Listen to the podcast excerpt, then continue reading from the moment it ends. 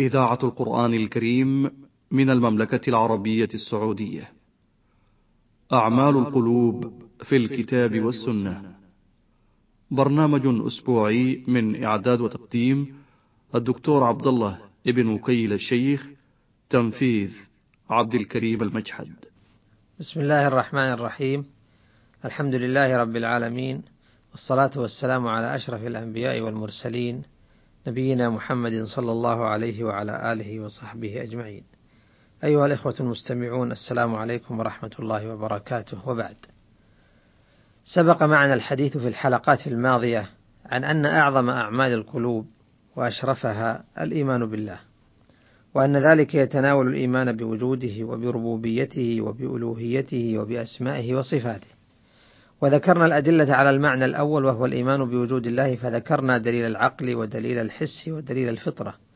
وهناك دليل آخر وهو دليل الشرع ولم نؤخره لنقص في أهميته ولكن الكلام يساق أصلا لحمل من لا يؤمن بالله على الإيمان بوجوده. ثم إننا ننحو بالدليل الشرعي هنا منحا آخر غير الاستدلال بالتفصيل بالآيات والأحاديث.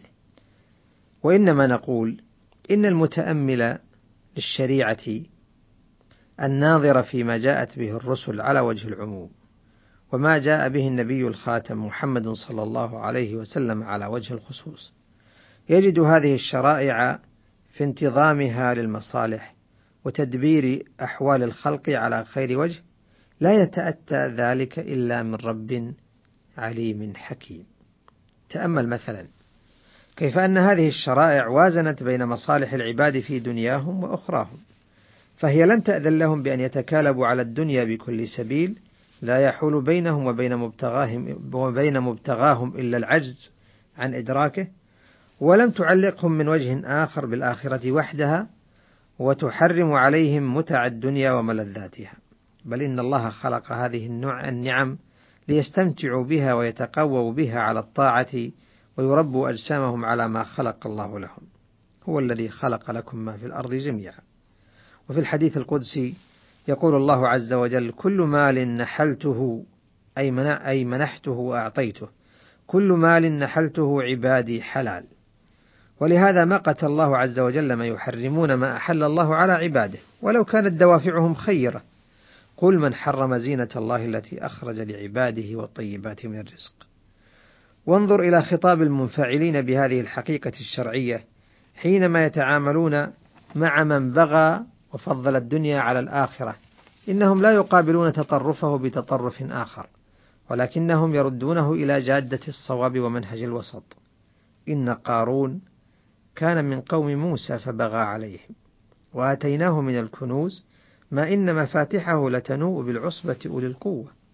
إذ قال له قومه لا تفرح إن الله لا يحب الفرحين. وابتغ فيما آتاك الله الدار الآخرة ولا تنس نصيبك من الدنيا وأحسن كما أحسن الله إليك ولا تبغي الفساد في الأرض. وكما جاء هذا التوازن بين الدنيا والآخرة في حس المؤمن كذلك جاءت الموازنة بين مطالب الجسد من الأكل والشرب والنوم والنكاح وسائر المشتهيات وبين مطالب الروح من كثرة التعبد والانقطاع إلى الحق سبحانه. روى الشيخان من حديث عائشة أن النبي صلى الله عليه وسلم دخل عليها وعندها امرأة. قال من هذه؟ قالت هذه فلانة تذكر من صلاتها. قال مه عليكم بما تطيقون فوالله لا يمل الله حتى تملوا. وفي الصحيحين من حديث أنس أيضا أنه قال دخل النبي صلى الله عليه وسلم المسجد فإذا حبل ممدود بين الساريتين فقال ما هذا الحبل؟ قالوا هذا حبل لزينب. فإذا فترت تعلقت به فقال النبي صلى الله عليه وسلم حلوة ليصلي أحدكم نشاطه فإذا فتر فليرقد. وفي قصة سلمان وأبي الدرداء تطبيق لهذا التوازن الشرعي فقد روى البخاري من حديث أبي جحيفة وهب بن عبد الله قال آخى النبي صلى الله عليه وسلم بين سلمان وأبي الدرداء فزار سلمان أبا الدرداء فرأى أم الدرداء متبذلة. فقال ما شأنك؟ قالت أخوك أبو الدرداء ليس له حاجة في الدنيا. فجاء أبو الدرداء فصنع له طعاما فقال كل فإني صائم. قال أي سلمان ما أنا بآكل حتى تأكل. فأكل. فلما كان الليل ذهب أبو الدرداء يقوم فقال له سلمان نم. فنام. ثم ذهب يقوم فقال له نم. فلما كان من آخر الليل قال سلمان قم الآن. فصليا جميعا. فقال له سلمان إن لربك عليك حقا وإن لنفسك عليك حقا ولأهلك عليك حقا فأعطي كل ذي حق حقه. فأتى النبي صلى الله عليه وسلم فذكر ذلك له. فقال النبي صلى الله عليه وسلم صدق سلمان. بجانب هذا النهي عن المبالغة في التعبد القاطع للعبد عن أمور دنياه وشهواته المباحة نجد الحظ على المسارعة في الخيرات والاستكثار من الحسنات كما في قوله تعالى فاستبقوا الخيرات وقوله وسارعوا إلى مغفرة من ربكم وجنة عرضها السماوات والأرض أعدت للمتقين وقوله تعالى إن الله اشترى من المؤمنين أنفسهم وأموالهم بأن لهم الجنة يقاتلون في سبيل الله فيقتلون ويقتلون ويقول صلى الله عليه وسلم بادروا بالأعمال سبعا هل تنتظرون إلا فقرا منسيا؟ أو غنى مطغيا أو مرضا مفسدا أو هرما مفندا أو موتا مجهزا أو الدجال فشر غائب ينتظر. أو الساعة فالساعة أدهى وأمر. رواه الترمذي وقال حديث حسن. وتقول عائشة رضي الله عنها كان رسول الله صلى الله عليه وسلم يقوم من الليل حتى تتفطر قدماه. فقلت له لم تصنع هذا يا رسول الله؟ وقد غفر الله لك ما تقدم من ذنبك وما تأخر. قال أفلا أحب أن أكون عبدا شكورا؟ متفق عليه. إن الناظر في البشرية بأديانها وإلحادها يجدها على طرفي نقيض. قوم تستهلكهم الشهوات فلا يرون هدفا لهم سوى تحصيلها والعب منها والتكالب عليها. وقوم آخرون وادعوا الدنيا كلها وطلقوا ملذاتها كرهبانية النصارى وبعض البوذية ومذاهب أخرى. ولكن الدين الإسلامي يقيم هذا التوازن العجيب بين هذا وذاك. أتراه كان على هذه الحالة لو لم يكن من إله واحد عليم حكيم. والمتأمل في الشريعة يجد ذلك التوازن العجيب بين احترام النفس وعقوبتها عند وجود موجب لهذه العقوبة. فالنفس محترمة في الشريعة. لا يجوز إزهاقها بغير حق ولا إيذاؤها بدون حجة. قال تعالى عما شرعه لبني إسرائيل وكتبنا عليهم فيها أن النفس بالنفس والعين بالعين والأنف بالأنف والأذن بالأذن والسن بالسن والجروح قصاص. ويقول تعالى وما كان لمؤمن أن يقتل مؤمنا إلا خطأ. ويقول ومن يقتل مؤمنا متعمدا فجزاؤه جهنم.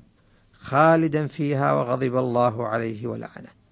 بل إن أنفس الكفار ليست هدرا بكل حال إلا في حال الجهاد أو القصاص. لكن هذه النفوس حينما تتجاوز ما شرع لها فتعتدي على الآخرين بسفك الدماء أو تفسد عليهم حياتهم بكثرة الاعتداء أو تشكل فزعا وخوفا لعامة الناس تستوجب العقوبة البليغة بإعدامها وإزهاقها. وفي كل ذلك مصلحة لعموم الخلق وقد فطر الله الناس على تغليب المصالح العامة على المصالح الخاصة. قال تعالى إنما جزاء الذين يحاربون الله ورسوله ويسعون في الأرض فسادا أن يقتلوا أو يصلبوا أو تقطع أيديهم وأرجلهم من خلاف أو ينفوا من الأرض. وفي حد السرقة يقول تعالى والسارق والسارقة فاقطعوا أيديهما جزاء بما كسبا نكالا من الله والله عزيز حكيم. هذه الموازنة بين احترام النفس وعقوبتها هي التي تجعل للحياة طعما حينما تزول المخاوف وتضمحل التهديدات ولهذا وصف الله العقوبة في محلها بأبلغ وصف حين قال ولكم في القصاص حياة يا أولي الألباب والمتأمل في ثمرات هذا التوازن في مجتمعات تطبيق الشريعة وبين فوضى احترام النفوس في غير مواطن احترامها يدرك من جلال الشريعة ونورها ما يقوده إلى جلال من شرعها وأوصى بها وهو الله جل جلاله. وثمة وجه آخر يستدل به من تأمل فيه على وجود الحق سبحانه وتعالى من خلال النظر في شريعته. إنه التوازن بين الفرد والمجتمع. فالفرد لا يستطيع أن يعيش بدون مجتمع، وما المجتمع إلا حصيلة التآلف وما المجتمع إلا حصيلة التآلف بين أولئك الأفراد. ولقد راعت الشريعة آمال الأفراد وتطلعاتهم وغذت حوافز العمل لديهم حينما أطلقت لهم العنان ليحققوا تلك الآمال ويحوزوا تلك التطلعات. ولكن ذلك محكوم بسياج المراعاة لذلك المجتمع الذي يعيشون فيه لأنه لو تأمل ذلك الفرد بصدق لأدرك أنه لولا هذا المجتمع لما تحققت له تلك الطموحات فالمال مثلا من طموحات الفرد فهل يمكن أن يتحقق له ذلك؟ لو لم يكن في مجتمع يبيع له ويشتري منه ويؤجر له ويؤدي له خدماته فإن كان المجتمع ميدان التحقيق لأهدافه فلا يجوز أن يهدر حق المجتمع فيظلم أو فيظلم أو يحتكر أو يستغل أو يخادع. أو يسلك ما سوى ذلك من المسالك الردية. ومن هنا جاءت ضوابط التعامل في المعاملات الشرعية حاكمة لهذا التطلع الفردي بما لا يضره وحامية لمصالح المجتمع بما لا يولد فيه الكسل والأنانية وحينئذ ينشط الأفراد في جو صحي يكسبون فيه حقوقهم ويؤدون واجباتهم. والخلاصة. أن المتأمل في الشريعة عموما أن التأمل في الشريعة عموما من أعظم الأدلة على وجود الخالق. وهذا باب نافع لمن أحسن استثماره في تعريف الناس بالرسالة الخاتمة وإغرائهم بالدخول في رحابها. جعلنا الله وإياكم هداة مهتدين. وإلى أن نلتقي مرة أخرى أستودعكم الله. والسلام عليكم ورحمة الله وبركاته. أعمال القلوب في الكتاب والسنة.